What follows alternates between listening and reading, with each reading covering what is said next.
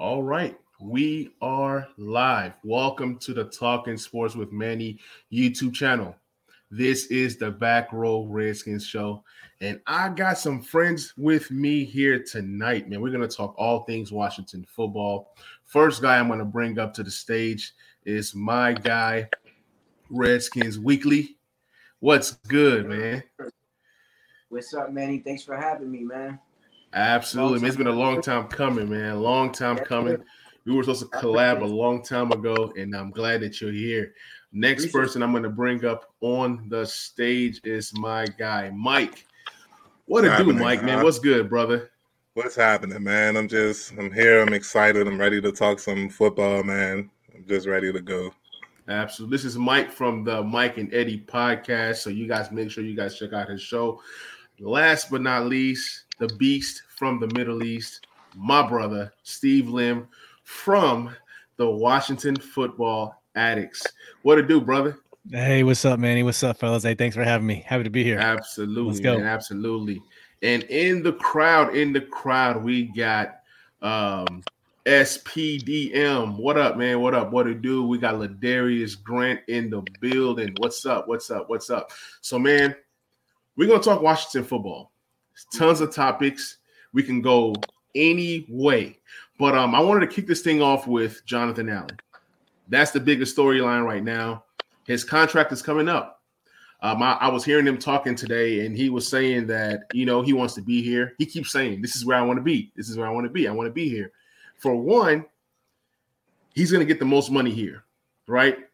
But then there are guys, even in the crowd right now, like my guy, Roger Smith, who mentioned to me earlier today on a video that I dropped, he said that it's going to be impossible for the Washington football team to keep the entire forefront on the defensive line. He says that we are deep at the tackle position.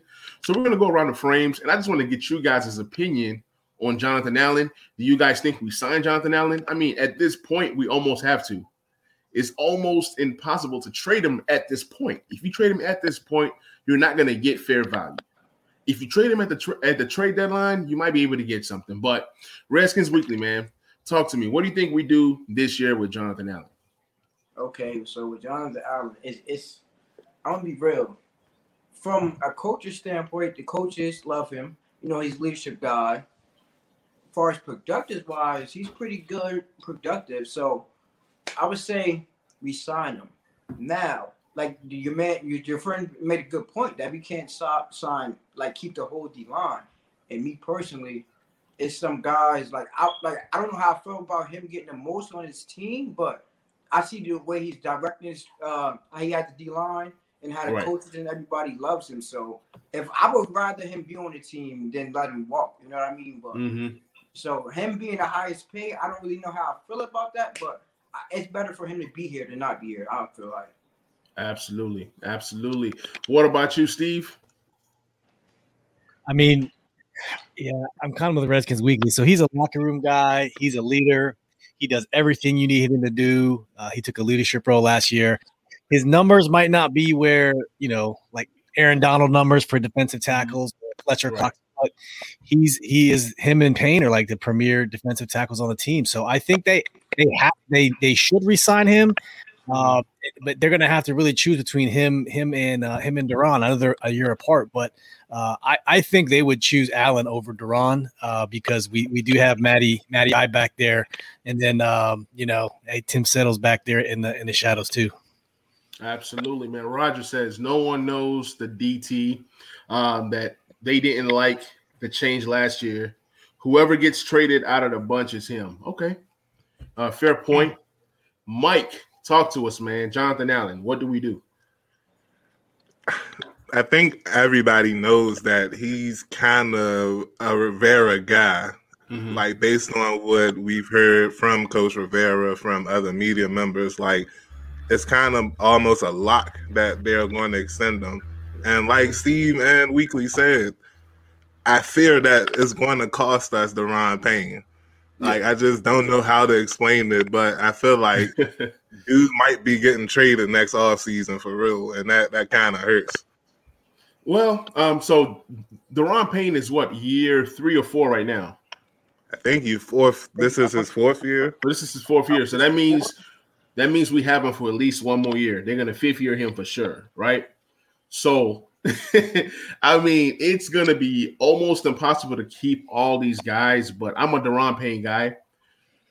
But the best thing to do is, even if you give Jonathan Allen some money, you can still move him. You know, I know the contract could be crazy, you know, and when you trade a contract, right, you're not going to get maximum value. We saw what happened when the what's that team? San Francisco traded a guy from their top defensive line, and I think he went for, what, a second round or a first rounder? I think he went for a first round, but at the time he hasn't gotten paid. So it was like a first round trade. Then when the Colts got him, the Colts then extended him. So it was valuable for the Colts to give up that first-round pick to get the guy. You know what I'm saying? So it's kind of crazy. If you're going to trade Allen, this is the time to do it. If you're going to trade Payne, you want to do it while he's still on that rookie contract. Let's see what SP is saying. He says, y'all are tripping. They will sign all four and prioritize the D-line above all positions. If I had to choose Allen, I would choose Allen to go before Payne. I mean, I feel you on that. Like, I've even done a show where I say there's a scenario where we sign all four. Now, I agree. The rest of the roster is going to be patch and go. Ron Rivera is great at finding the J.D. McKissick's and the Logan Thomas's and drafting. As long as you continue to draft and keep the team young, you're not paying any big contracts. Outside of the top four defensive linemen, right? The only other guy worth getting paid is Terry. So if those are your five highest paid guys, everybody else is patch and go. You got to find you a rookie quarterback that you can build around. I mean, when contracts, like, you're going to see guys like possibly Kendall Fuller getting moved. You're going to see some guys getting cut, you know, in order to keep this D-line together. I think they're going to do everything they can to keep this D-line together. They're going to continue to fifth-year people and fifth-year people and fifth-year people. Then when it's your turn to get paid, you get paid. So I think that Allen and Payne both get paid. That's my prediction. And then when we get to Montez Sweat and Chase, that's going to take care of itself when it takes care of itself. You got to keep the talent together. I mean, you just can't say, oh, because we can't pay everybody.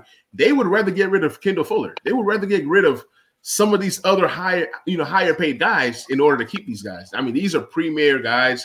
Like Steve said, you know, Allen probably didn't have the numbers that we all wanted last year, but look at the impact. He's the leader. It's like, to me, Da'Ron Payne is the guy, right? But Allen is the leader. So, I mean, it is hard to find. What'd you say? I'll say, Manny, the advanced metrics are there for Allen. If you guys like to study those advanced metrics, like, you know, Football Outsiders, like that, I like to study the metrics. But just don't forget, like you said, when they get rid of Collins next year, they're going to save $12 million. They're going to get rid of him. That's my personal belief. We'll talk about that later. I'm sure we will. But when they get rid of Collins, that's a $12 million cap savings when they get at for 2022. So there's your money right there. Bars. That's why he's on the show tonight. That's Mr. Bars. All right. So we're going to go ahead and just transition to Landon Collins. There's going to be two guys that we get rid of rather soon. I mean, you've seen us getting rid of guys that have been around for a long time. We all knew Kerrigan wasn't going to be around, right? He's gone to open up for the younger guys. Morgan Moses, he's gone. And that was a nice little saving. $7 million is a lot. Now Landon Collins. He's definitely going to be on the team this year because if you let him go, you lose money. So you might as well get something out of Landon Collins. I think he's going to provide some kind of value.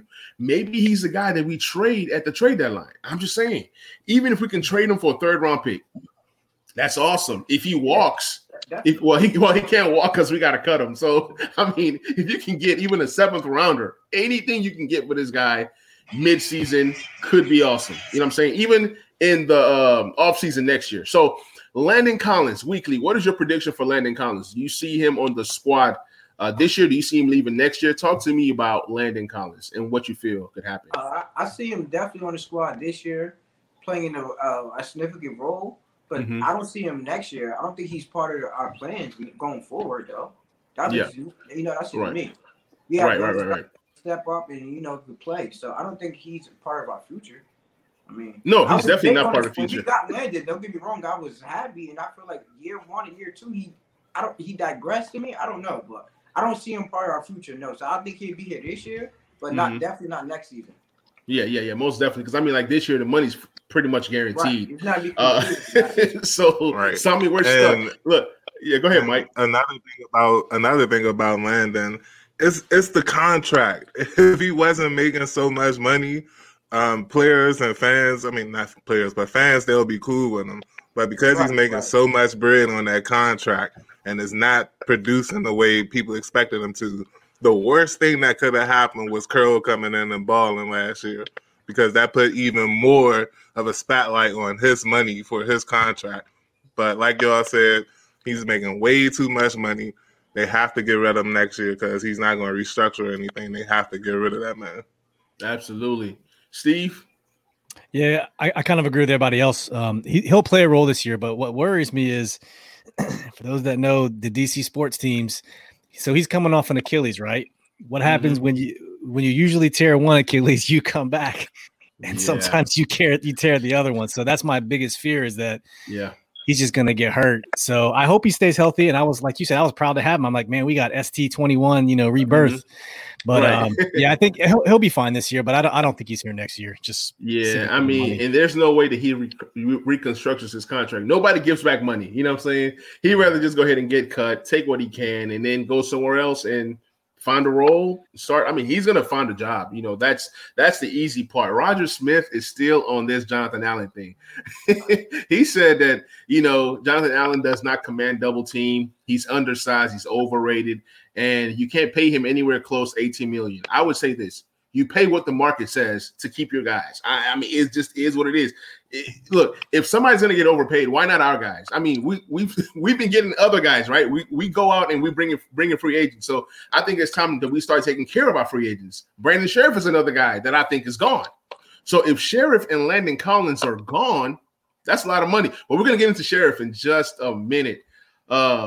Hassan Moore said, what's up, man? What's good, bro? What's good? We got the reel on the stream. We got Brandon on the stream. Brandon says, stats lie. Allen has impact so much greater than just stats. And I agree. He is a big part of what we do. Hassan says that Allen should probably get between $14 to $16 million a year. That would be a miracle. I'll take it, though. The Real says, I'm liking the new background, Manny. Hey, appreciate you, bro. Appreciate you. Who else I got here? SB says $16.5 million for Allen. That's excellent. That would put him at number seven in the league. So that's about right, I think. Yeah. That's a very good amount. Great point, SP. And the comments are flying right now. So Allen needs to take a hometown discount. Yes, he does. Because if you want to stay here, we're going to pay you something that we feel is fair, but at the same time, reward us for wanting to keep you, wanting to keep this team together, because we're trying to build something special. And if people start getting greedy, and I mean, I get it. It's all about getting your money. You get your money. You get as much of it as you can while you're young. I get that. But, we're going to negotiate and we're going to see what happens. But let's go ahead and transition to Brandon Scherff. I had Rod on the show, I think last week or the week before, and he was praying. He's praying for Brandon Scherff. Look, here's my whole thing with Brandon Scherff. I'm going to go ahead and give my take, and then I'm going to pass it on to you guys. Brandon Scherff is a good player, even a great player. But the thing is, with the age and the injury history, I don't know. As people get older, they can get injured. You know what I'm saying? So that's my biggest thing with Scherff. Now, if it's a short-term deal, 2 to 3 year deal, cool. I'm okay with that. But you're talking, he's going to want a 4 to 5 year deal. And he's going to want at least 60% of that guaranteed, fully guaranteed, maybe 70%. So weekly, man, talk to me about Brandon Scherff and what you think happens this season, next season. To be real, this is tough. I really don't know. Like, I don't know what's going to happen with Brandon Scherff, because I don't know, because he's going to tag. He's getting paid $18 million, so he's going to want something like that for, like we said, 4 or 5 year deal. Right. He's getting older with the injury, but I like him when he's in there. Like, I'm confident and I feel good when he's in the lineup. But like you said, he had older injuries. So to be honest with you, I can't really answer that question. Like, I don't know. To be honest with you. I feel you, man. The rest of guys think I really don't know the answer to that. I don't know. I I feel you, man. We got a special guest in the crowd. We got Pro Tech Sports in the building. What up, bro? What up, bro? What's good? What's good? Steve, man, what you think about Brandon Scherff, man? I wish he would stay. I don't think he's gonna stay because they've already. This is the second franchise tag, and that's the basement for the deal. You don't get signed below what you were making on the franchise tag. Exactly. Look at Dak, right? Mm-hmm. And so he's gonna want Zach Martin money. He's gonna want what's the other guy on the Chiefs, another guard on the Chiefs, making a big skrill out there. So I'd love to keep him stay, but it's a business decision. I think he's gone. We got Cosme. We'll be good. Yeah. I mean, the franchise tag is so disrespectful. When they slap you with one, that's an insult. When they slap you with two, it's deuces, man. It's deuces. Like, I mean, we're not going to pay a guard $20 million a year. That's what he's going to want. But he is not going to get that money anywhere else as well. I think his price is probably going to be around 15 to 16 million elsewhere. But with us, it's going to be about 18 to 20.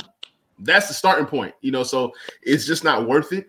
We should have got a deal done years ago. We didn't do it, and now we are where we are. Mike, talk to me, Scherff. And that's what I'm saying. He's already making well over the highest amount for a guard in the league. You got 18 mil. The second person is 16. Mm-hmm. So, like, he has the money. What else do you want? Like, do you want us to give you a 7-year deal? I felt like 3-year at 18 million was more than enough. But I don't think he wants to be here. He doesn't want to be here. He doesn't. That's a great point. I feel like that too. I just never wanted to say that. Like, I don't want to be here. I don't know. And I'm like, if he doesn't want to be here, probably should have got traded before the franchise tag. But I mean, if they bring him back, if he want to stay, it's good because, like y'all said, he's an elite all-pro guard.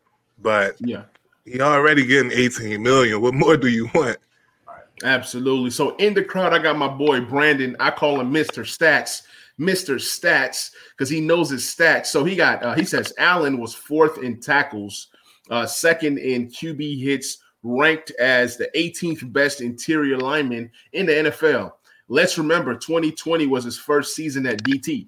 Yeah, you know, when you play that 4-3, that 3-4, that 3-4 is different. That 3-4, pretty much everybody is a DN on that 3-4 with a guy, you know, playing that nose. So, yeah, first year in that 4-3, he played well. And people say he doesn't command a double team. Let's see what he does in 2021. Then we can make our decision on, and you know what? The team might do that. The team might say, you know what? Play out this year. Let's see how you do. And then we're going to pay you the market value. But my thing is, if we wait till later, price goes up because you got to do this deal blindly. If you do it blindly and it works, you're a genius. If you wait and he turns into an all-pro like Scherff, then you're talking about some serious money. And it could possibly happen. Everybody else around Allen can elevate him. It's possible. So, let's move on.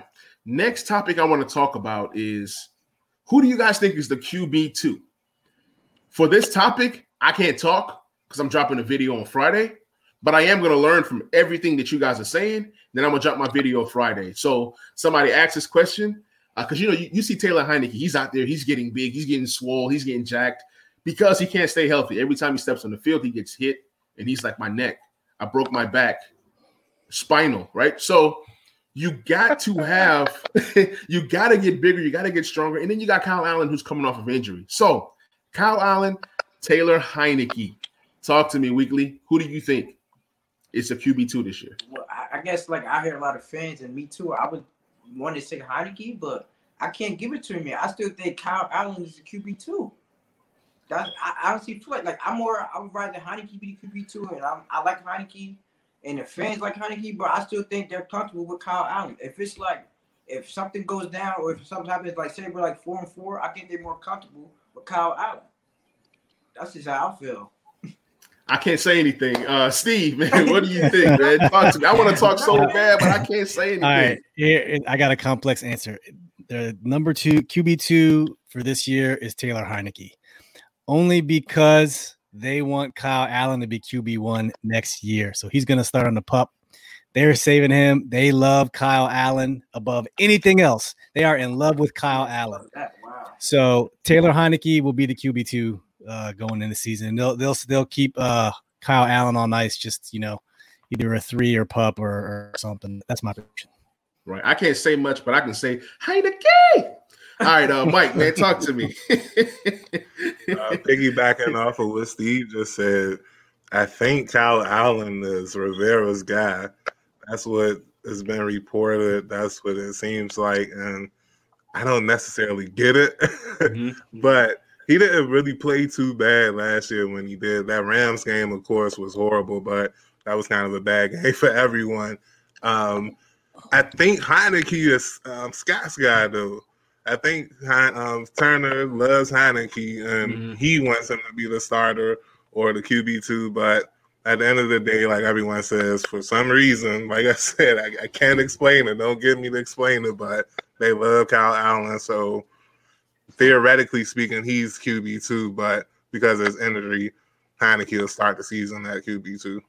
Awesome, man. Hassan said Heinicke for me. He's been something amazing in minicamp and OTAs. Don't sleep on Kyle Allen because he can show us something and light it up. But Heinicke is our number two. Brandon says TH4 only because Allen is coming back from injury. TH4 secured the QB2 job with the playoff appearance. So I'll say this about Heinicke real quick though, man. Uh-huh. I didn't expect him to put on that muscle. I ain't going front of the job. And I saw that picture. I'm like, oh, yeah. Like, whoa, what's going on? So he could be more durable, then, of course, if you can get that Tampa game going and him not get injured, then, of course, that's a great quarterback. But that durability scared me. Absolutely. And since we're on quarterbacks, I might as well just go ahead and give Spanish Jesus, Steven Montez, his 2 minutes of fame on the show. Rod hates Steven Montez, but hey, Steven Montez, he's been itching to play, man. He's been itching to play, but I don't think he is anything more than a number three, you know, if somebody gets hurt. But Steven Montez, look, he wants to play any position. He reminds me of Taysom Hill right now. I haven't seen him play. I'm not going to lie. I have not seen any tapes, nothing on Steven Montez, not even college stuff, but they said he's been running routes in practice. He's been doing some non-quarterback drills. So maybe this is a guy that makes the team. Maybe Ron Rivera gives him some kind of spot. I don't even know where, you know, he can call him a tight end. He can call him, I don't know, a safety just to just get this guy. But then I also think he's going to be part of that practice squad and just be in the pipeline just in case somebody gets hurt or you need an extra tight end or you need an extra this, extra that. So it's going to be interesting. Have you guys seen or heard anything about Steven Montez? Nothing, except for what you just said. Just what you said. He wants to play. He's catching the ball. He's running routes. And I don't know if the COVID rules have changed this year to where you can't pluck people off practice squads again, because that'll play into a factor too, because last year you couldn't pluck players. Right. This year, I believe if you have under like 1 year of games under your belt, you can be plucked according to traditional rules. So they could lose them if they try to stash them. I don't know. Exactly. And this leads me to a whole nother topic. This is a hot one right here. Me and Brandon was going back and forth on a video. I was saying that the team keeps three tight ends. And if we're keeping three tight ends, here's Brandon's three tight ends. Brandon says, you know, obviously we're going to keep Logan Thomas. That's one. Number two, we're going to keep Bates, obviously, you know. And then number three, he says Reyes, right? But my three is not Reyes, but it's Seals-Jones, because obviously you need a veteran.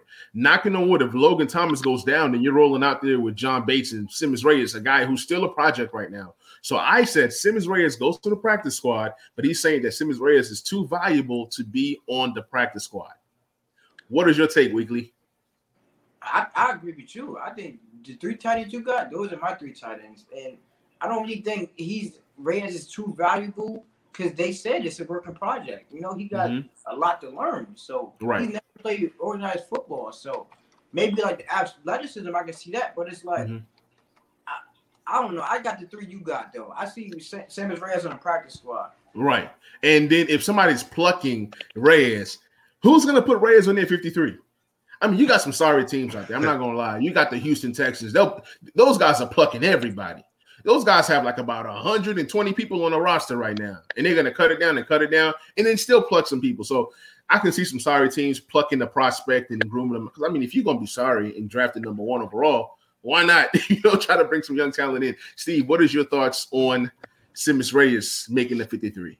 Man, I am torn because outside of quarterback, tight end's my favorite position on the team, and I just want them to field two tight ends that can do so much because you can't stop it.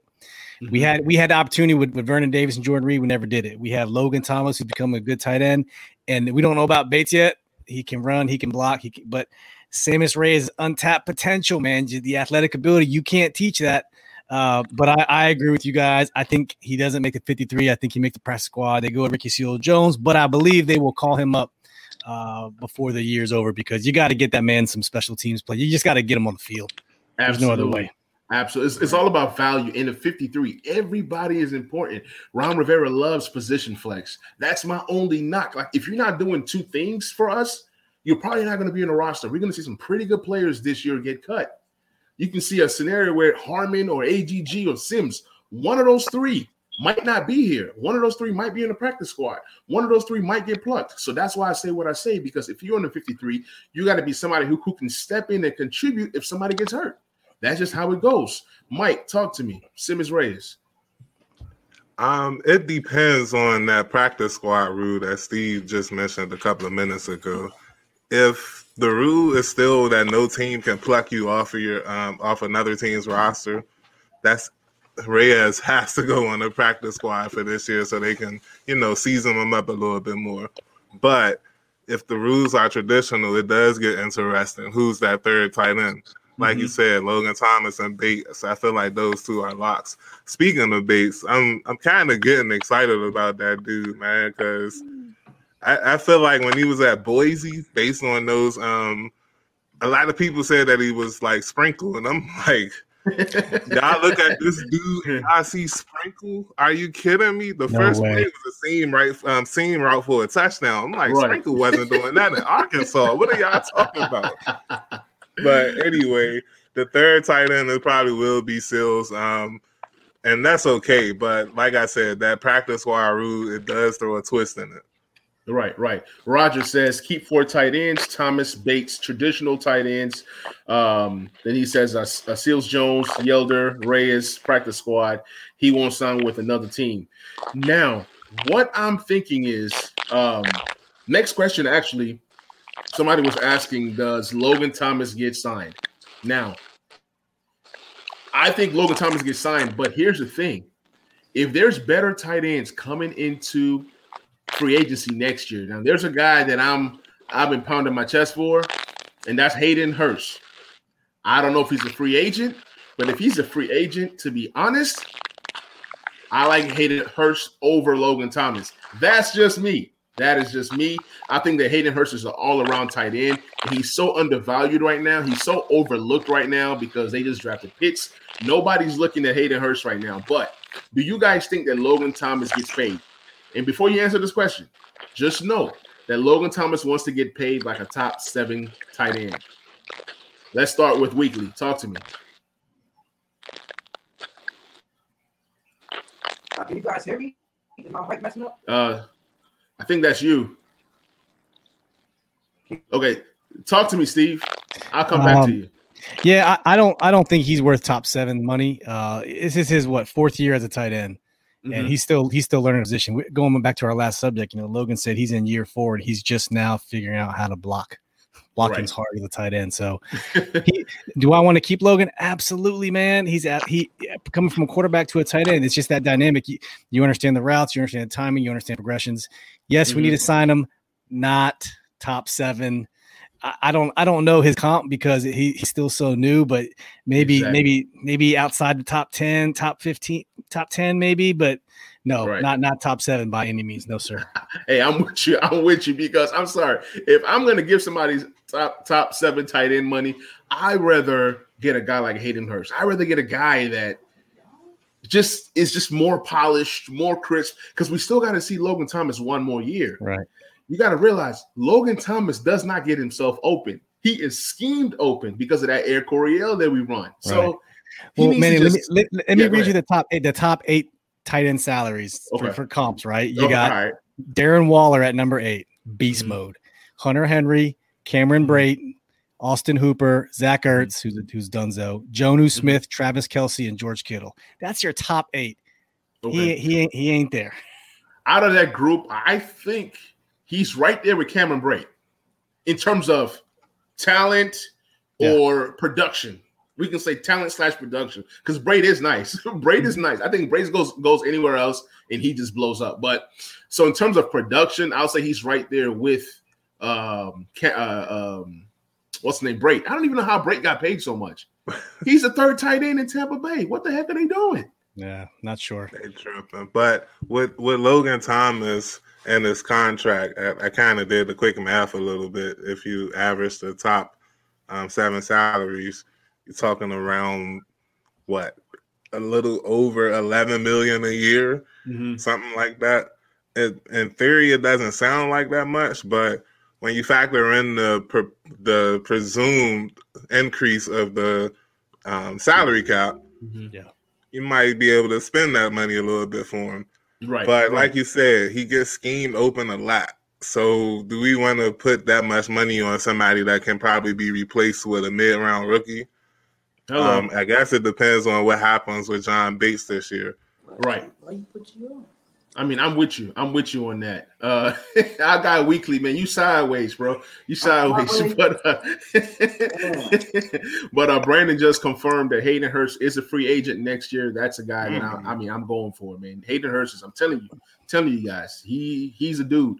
I think Logan might take his numbers might take a hit next year with the weapons we added on offense and Gibson coming back. So we might be able to get him for mid-level money. I think it might just work out naturally if you think about that.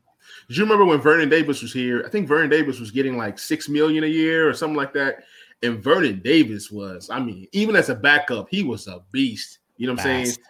Fast. And Logan Thomas couldn't even do what Vernon Davis was doing at the age that Vernon Davis was doing it. So Hassan said, $12 million 2 years. I think that's fair. Yeah. I think that's fair money. That's fair money. Even $5 million a year is that's an improvement. Make it a 2-year deal. If he continues to progress and go up, then hey, go somewhere else and be overpaid by somebody else. It will not be in DC. I don't know about 2-year, $12 million because New York, the Giants, they just signed Rudolph for $6 million. So we might be shortchanging Logan a little bit. I say anything between 8 and 10 is more realistic for him.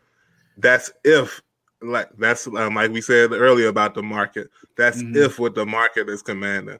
But if no one's going to pay him the 8 to 10, he's not getting 8 to 10. No, that's true. So it's going to be interesting. Like the market has to speak. It's all about the market, and because Ron Rivera always knows people's values, and people know their values. So it's always like that back and forth.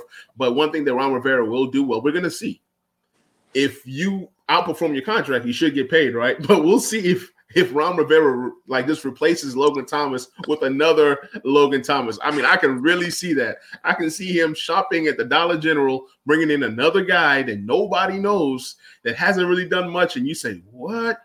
Because Ron Rivera says he likes to get people as they're on their way up, so he likes to get people that are going to ascend.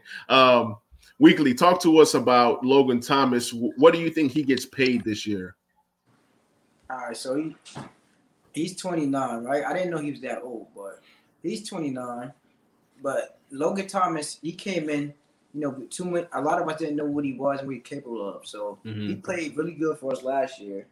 I think this year, if he does a little bit better than last year, I say $9 million a year. Mm-hmm. I say 9, about 9. I wouldn't go over 10, though. Nah. 9, 10. 10 is cool, but I wouldn't go over 10, though. 9 is a lot for me, but hey. It's all about the market, though. We can speculate and speculate. Who knows? Ron Rivera might reward the guy. I never knew he was that old. I didn't know he was 29.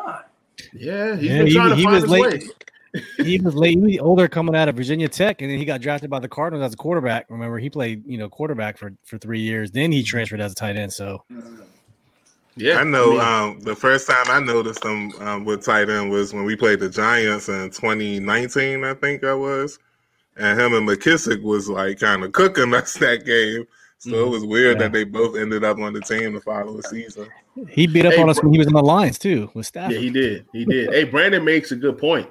Brandon says he's 29 years old, but his body's extremely young. I mean, some of those years he's been in the league, he was holding a clipboard. He was bringing coffees. I mean, he's fresh. He's fresh. So, I mean, think about it. Delanie Walker is a prime example. That dude came in the league. He wasn't doing nothing. I mean, I'm talking about backups of the backups. He was returning kickoffs as a tight end. Then he goes to Tennessee as an older guy, and he starts to beast. And everybody's like, where did Delanie Walker come from? He was backing up Vernon Davis in San Francisco. Well, guess what? His jersey was dry every Sunday. He wasn't doing anything. So, I mean, when your tires are fully threaded, you can kind of go. You can kind of go for a while. So next topic, man. We got to talk about Benjamin St. Juste, man. I am on the Benjamin St. Juste train. All right. I'm going to let Weekly talk. Talk to me about what you see out of Benjamin St. Juste, what excites you, what does not excite you. What do you think about him this season? So far, so good. Good things. I'm not going to lie. The pick at first, I wanted a wide receiver right there. So when we got him at 3, I was just like, the size is there, the length and everything, but not even one turnover in college.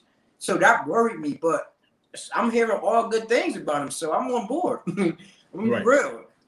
Pick at first, I wanted a wide receiver, but we got Dyami Brown and his same Brown. So I was just like, okay, but I'm hearing all good things. He's physical. He could play man. He's long. So I'm on board now. At first, I ain't going to lie. The pick, I was just like, But yeah, I'm on board with him. Hey, Mike, man, talk to me. I have, honestly, as great of a player that it seems like he may be, I like that dude vibe. I heard him in interviews. He's coming from Canada, former hockey player. Like the way he speaks, very intelligent, man. But going to football, people are saying that Jordan from WFT Weekly, he posted that. I'm sorry for laughing. He said that at minicamp he was out there looking like Darrelle Revis, and I'm like, whoa! Can we please pump the brakes? I know it's minicamp, but dang, pump the brakes. St. Juste Island, right? Juice Island. Anyway, that lift that he has, it reminds me of those old Seattle Seahawks cornerbacks when they were the Legion of Boom. Them long, physical corners. Yep. That can get up on you, press you, stay tight with that defensive line. It just does nothing but enhances his ability. So if it works out, that's an added bonus for the secondary. Tremendous bonus. Absolutely. Asan said Benjamin St. Juste is going to be a beast. This man is outstanding, man. Corner with great length, solid speed. And the speed is really what worries me. If his speed holds up, we got something here. I mean, we got the front four that's going to be able to create pressure. I already made my predictions that William Jackson III will have more interceptions this year than he's had his entire career. Look up the numbers. So it's not going to take much to have a career year in interceptions. But yeah, I'm hyped on this draft pick. Steve, man, talk to us. Honestly, coming out of the draft, I mean, I learned about him during the draft. I didn't really know much about him, I'm not going to lie. And honestly, until this mini camp, OTA, the rookie mini camp, and then these, I didn't know much about him. But all you hear about him from the beat reporters are this man's plastering wide receivers. He's making plays. He had, 3 picks in 3 days? Yep. I think he was playing opposite of Fuller is what they keep reporting. Not William Jackson. They don't have him in the slot. They have him on the outside. So that's going to change the dynamic of the secondary, right? Absolutely. Fuller and St. Juste. That's a great problem to have. Yep. So it's 2 things that I'm going to say about St. Juste, and I'm going to try to make it real short. So the first thing is, if St. Juste, people are asking me, is St. Juste going to start? Do I want St. Juste to start? I don't want him to start. I want him to earn the start. It's a difference. I can want all I want, but he needs to earn this. And Ron Rivera does not give jobs away. That's number one. If he earns that spot, guess what? He's starting opposite of William Jackson. You're going to have two big physical corners that can play man press, that can get, you know, look, anybody who has played hockey, I want him in the ring with me. You know what I'm saying? I want him in the ring with me as my tag team partner, first of all. So, you know, you have this tough corner, right? And if his speed holds up, he's going to be special. And what I'm seeing is that the third round seems to be our sweet spot. I mean, we're getting steal after steal after steal. Now, if St. Juste moves to the outside, right? Now you bring in Kendall Fuller, one of the best slot corners in the entire NFL, back. That's another physical. He's more physical in the slot, right? But then Kendall Fuller, because of the position flex, you can play him at free safety. Well, guess what? You got Bobby McCain back there. They switch spots. And offense is like, what the heck is going on? Why is the free safety playing slot corner and the slot corner playing free safety? Position flex. So it's going to make the defense crazy. It's going to make the defense nasty if Fuller is on that inside and playing that free safety position. So that just has me like going crazy. But obviously, we've seen Jimmy Moreland. We've seen this story before. I get an interception here. I get an interception here. Yay. But it doesn't translate to Sundays. You know what I'm saying? And right now it's still June. So I'm excited. But at the same time, I'm tempering my expectations. Let me see what you look like in preseason, you know. But one thing I would say is that he's covering Terry. They said today he got like a pass breakup. And then he looked at Terry, kind of like how Iverson crossed up Tyronn Lue and stepped over him. Oh, yeah. Hey. That's what I was hearing today. And I'm sorry. That has me hyped because Terry loves to talk. We've seen in the past where Terry does something and then, you know, he's, you know, shaking his head, banging his chest. So I love to see that battle. And iron sharpens iron. So it's going to help our corners to get better. It's going to help our receivers to get better. Back and forth. But one thing I would say is that the offense does not look good so far. The offense have not looked good so far, but I'm not worried. But let's talk about Antonio Gibson. I did a video a few days ago where I was, you know, looking at Antonio Gibson rookie year. Then I'm looking at Christian McCaffrey rookie year. They were coached by the same guys. You know what I'm saying? Gibson slightly had a better season because of the touchdowns. But we all know that Christian McCaffrey is a whole nother animal. He's like three positions in one: slot wide receiver, running back, whatever you want to call it. You know what I'm saying? So what is you guys' expectations of Antonio Gibson this season? You know, he is coming off of that toe injury. They say that it lingers. He didn't get surgery for it. I'm hoping that he's fully healthy. If not, we're going to be rolling with Peyton Barber, who Ron Rivera said today he lost the baby fat. He said that he lost the baby fat at the age of, 26 or 27. So, you know, we got Peyton Barber. We got Patterson. Talk to me, Mike. Talk to me about Antonio Gibson and what you're expecting out of him this season. So, personally speaking, I'm thankful for Tony Gibson because he helped me win the Dynasty League championship last year. Him and Logan Thomas, matter of fact. Nice. But, yeah, that turf toe is concerning, though. I can't even lie to y'all. The turf toe is concerning. If he stays healthy or if he can play, let's just say he's not going to play all 17 games. Mm-hmm. If he can get about 14 games in this season, I think it bodes well for him and he will put up some crazy numbers in those 14 games. But that turf toe, we all know, even going all the way back to them Dion days back in 2090, late 90s, that turf toe is a killer. Right. Hey, Roger Smith said, hey, why not go ahead and grab a veteran like TJ Yeldon? I mean, turf toe, you know, he might be good now, but we're talking, you know, October, November. What does he feel like? You know, so, hey, you know, turf toe is no joke. I agree with you, Roger Smith.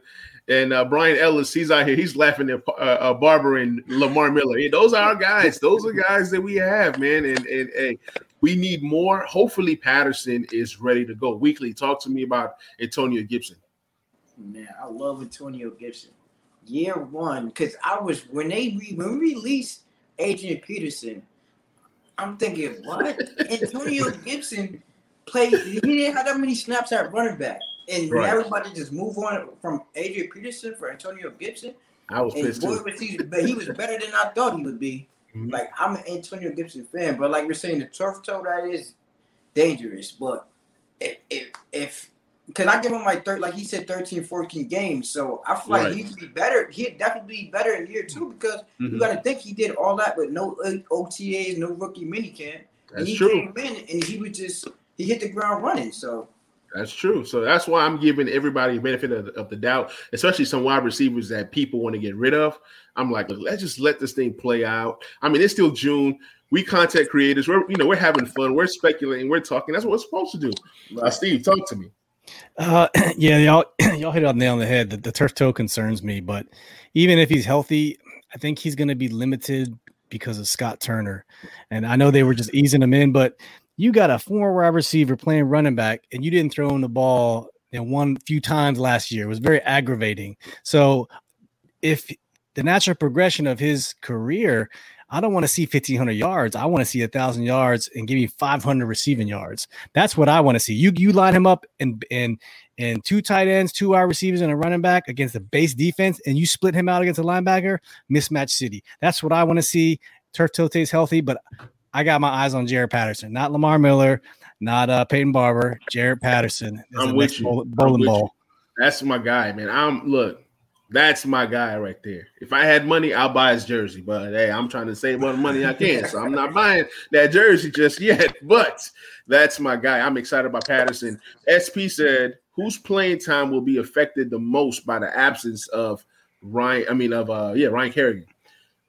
Well, I mean, I would say opportunities is going to open up for guys like I don't think that Shaka Tony plays D end this year. I think he's transitioned into Sam linebacker, but we'll see what happens. I mean, they're going to use these guys different ways, but I'm not going to lie. Backup edge still scares me.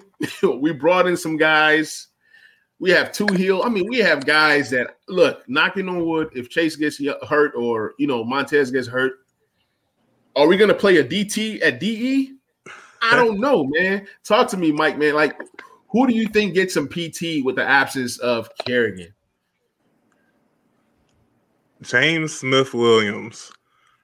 They like him. I heard him. I heard the buzz surrounding him towards the end of last year. I think he even played in a couple of games, made a couple of plays late in the season, trying to pull up his. Yeah, he finished the year with a half a sack, 8 solo tackles. Yeah, he might be enough to make it through if Chase or Montez get injured for about 3 weeks. Him and the other rookie may be enough to get you past. It makes me think about Rivera and Del Rio and just having their experience and trusting them to get us through that rough patch if we do lose one of the elite ends. Man, I hope they produce, because if not, I'm suing up, and I'm gonna give them the same production, which is nothing. Okay, I'm giving them the same production, which is nothing. Weekly, man, talk to me about the D end depth that we have, and is it a concern for you? It's definitely a concern for me. It definitely is, and I'm surprised we didn't try to get a veteran. So I just trust the coaching staff. So whoever they're throwing there, I'm gonna just believe he's the best guy. Right. I really don't know too much about. None of them, like Casey Tuhill, that's their guy, I guess. Jamie Smith-Williams, he played pretty solid, but the two young guys I really don't know about. What about you, Steve? Yeah, same with you guys.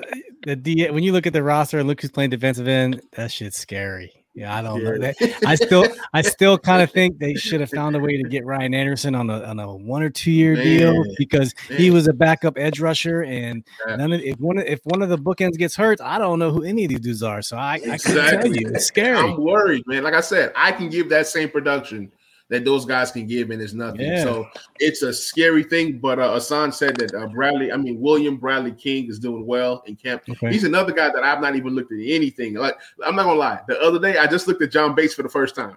I'm not gonna lie. I just looked at John Bates for the first time, and he looks good from what I saw in the limited catches that he had. So I'm gonna take a look at William Bradley King and just see if my confidence can grow. I don't know, but it is what it is. Which leads me to the next question by one of the fans. They said, Do you guys think that we sign anybody else or the roster's set in terms of competition and heading into the season? I'm going to start with you, Mike. I actually saw that question earlier when it was tweeted. And coincidentally, it's funny. You just asked the question about the DN and saying we should have signed someone or why didn't we? That could be the answer to that question. They could go out and get a vet DN that was released recently or that's right. Still out there. Do you all know of any off the top of your head that's available? Because I can't think of nobody right now. I know Melvin Ingram. He's an edge, right? Yeah. Or is he a linebacker? Yeah, I think he's decent. I mean, it's just, probably coming off of injury, which is probably why he hasn't been signed. I know he's out there. In terms of linebackers, which is another position that I will not mind another veteran to come in and replace Bostic. I'm done with the Bostic train. Yeah, I'm done with the Bostic. So KJ Wright is out there. Somebody asked about KJ Wright. Do we sign a KJ Wright? I don't know. But there are guys out there. Weekly, what do you think? So I feel like it's going to depend on if we get injuries and like trade knock or hopefully we don't. But it depends on what positions we get injuries on in like training camp. So because far as like Mike said, maybe DN, somebody get injured, we bring somebody in. But as far as like corner, wide receiver, I don't see us bringing in like a skill position guy. So, absolutely. Like you said, I would definitely want to, but me personally, I would want us to bring another linebacker for the same reason you said. I'm not really big on John Bostic, so. Right. What about you, Steve? I mean, there's a reason there's no good players available because they're on the team. So I think it depends if someone gets hurt in camp or what are we doing? 3 preseason games? Right. I would say no, but you never know with Ron. I mean, Justin Houston. I forgot about him. He's available? I think he's available. Yeah. Man, he's not a bad one to have. He's not a bad one to have. That's for sure. But this is going to lead us to the last topic of the night. And Brian Ellis is asking about Deshaun Watson. It's not going to be really talking about Deshaun Watson. I think, I'm hearing, there's rumors everywhere. But I don't think that we trade for Deshaun Watson. And then also, we don't even know what's going on with the legal issues. So until the legal issues are rectified, we can't even talk Deshaun Watson. But we can talk Aaron Rodgers. Look. Aaron Rodgers is going through some things right now, and I believe that next year is the year that the Green Bay Packers trade him or let him go or whatever. This year, I think he finds a way to get on the field. If he's smart, play with Green Bay. This is your best chance to win right now. Like you're already sure of the system. You don't have to learn anything else new.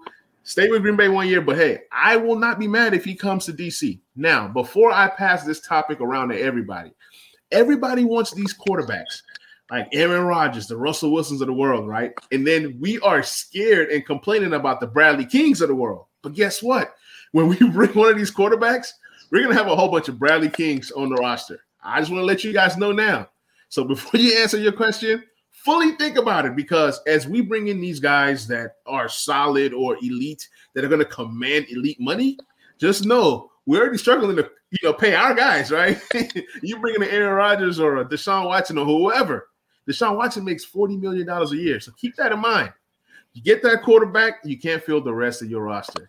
Mike, let me start with you. As far as Watson, I'll use a metaphor real quick. Like if you see a girl and you're like, man, that girl is hot, she look nice, but you see a whole bunch of BS surrounding this girl, bruh, don't do it to yourself. Don't do it. Don't give up your time, your assets. Don't trade for that man. It's too hot. It's too risky. And as far as Rodgers, that's my guy. That is my dude. I'm talking since Green Bay drafted him and after in front of Washington way back in 2004. No, just no. Just you're giving up too many picks. You're paying too much money. He's too old. It depends on what happens this year. If Fitzpatrick gets us all the way to a divisional round victory or something like that, and we come up short and they feel like we really are QB away, then fine, go get A-Rod and let's go. But I just don't think that'll happen. I think they'll be better off trying to find someone young and build around that. We're trying to play the long game here. I feel you. Look, Brian Ellis, you out here talking about Ron you don't even know if Ron is going to be cool with Aaron Rodgers' behavior.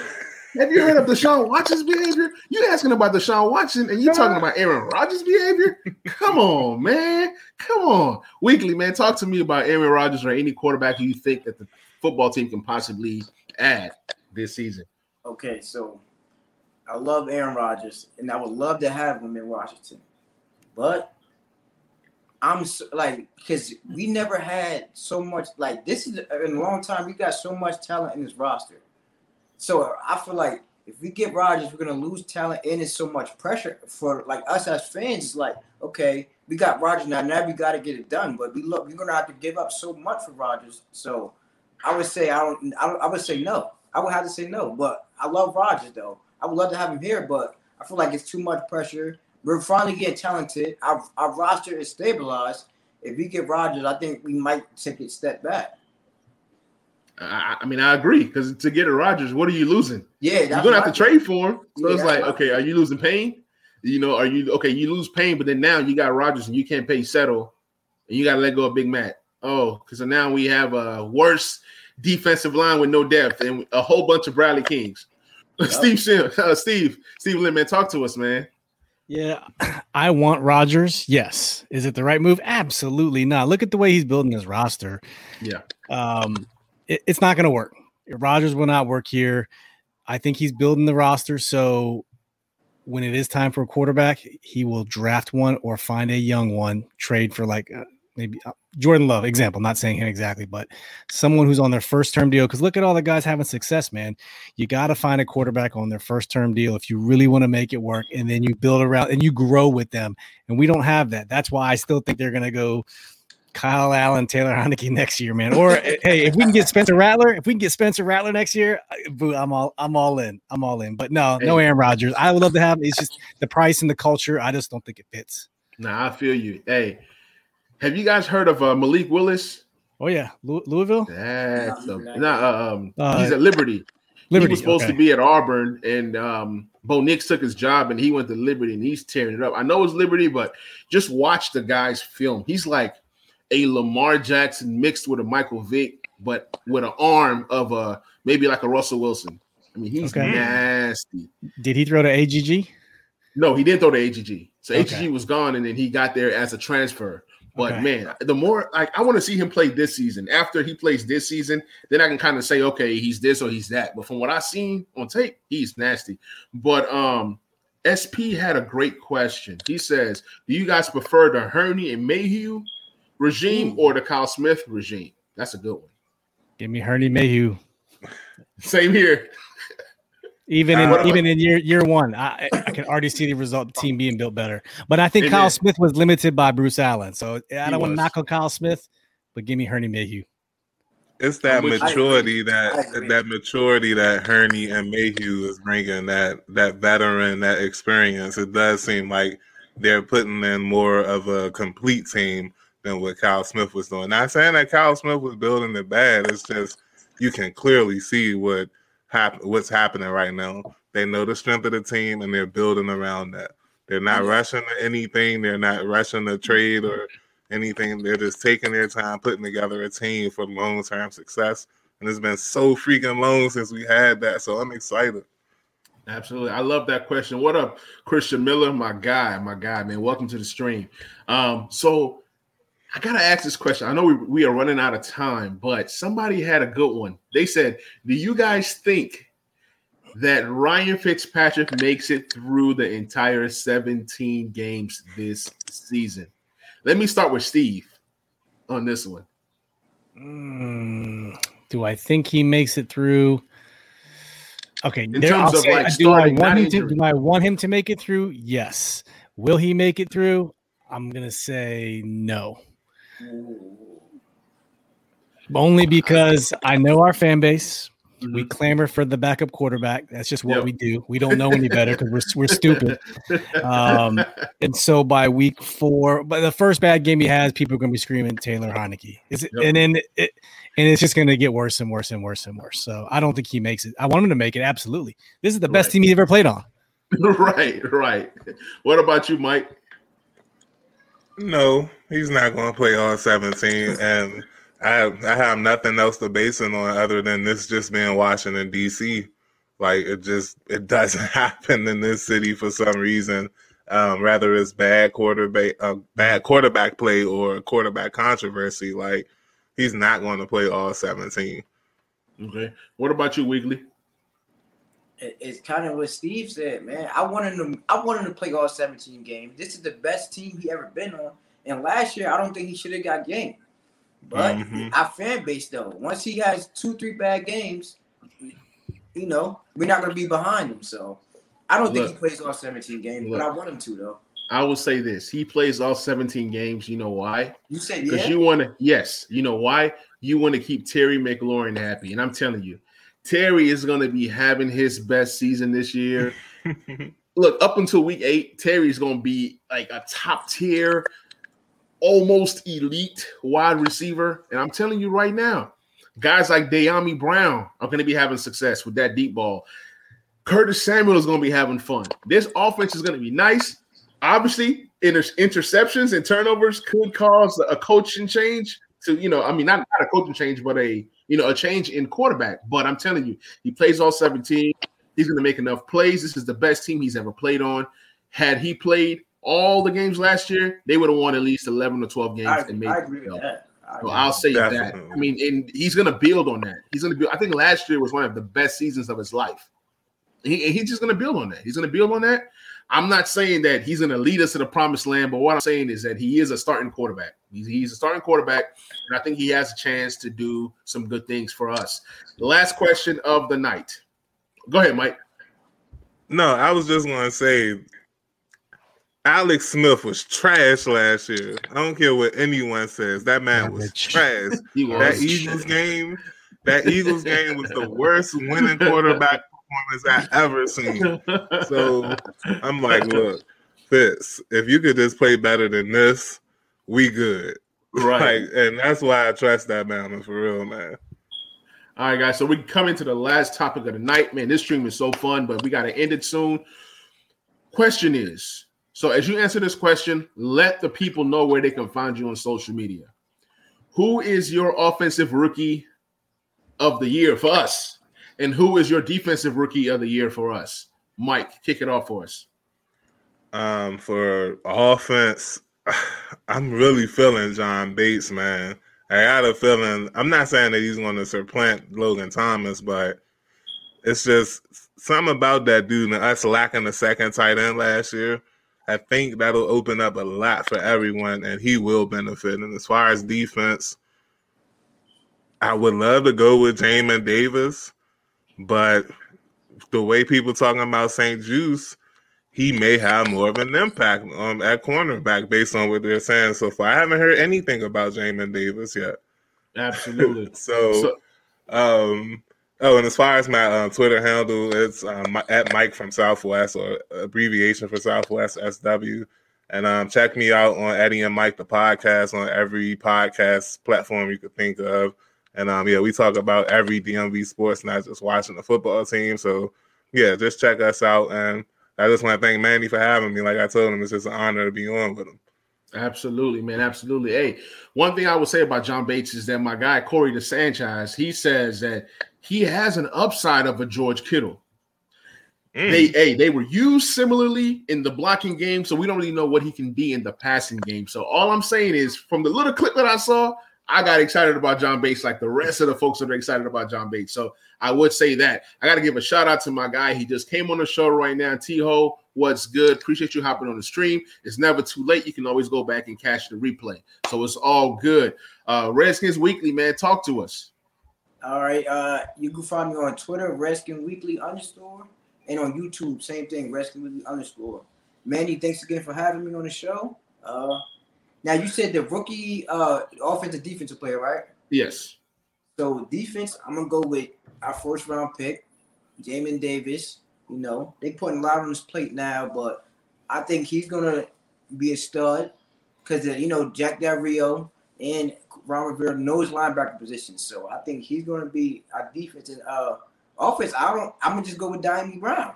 That's who I think is going to be, Dyami Brown. You know, you got Curtis, you got Terry, and Dyami. So I feel like he's going to get a lot of opportunities and make plays downfield for us. So I'll just go with them two. All right. Steve, talk to us.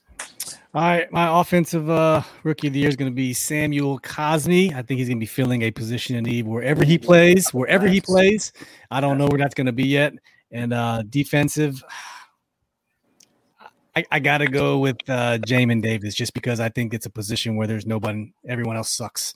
I can put Cole Holcomb in there. So I'm going to say Jamin Davis. I was going to say Dax Milne, but y'all was going to clown me. So for offense, Jamin Davis will be my defensive rookie of the year. Y'all can find me Steve Lim _DC on Twitter. I'm with the Washington Football Addicts. We're also putting out same things, Manny and the crew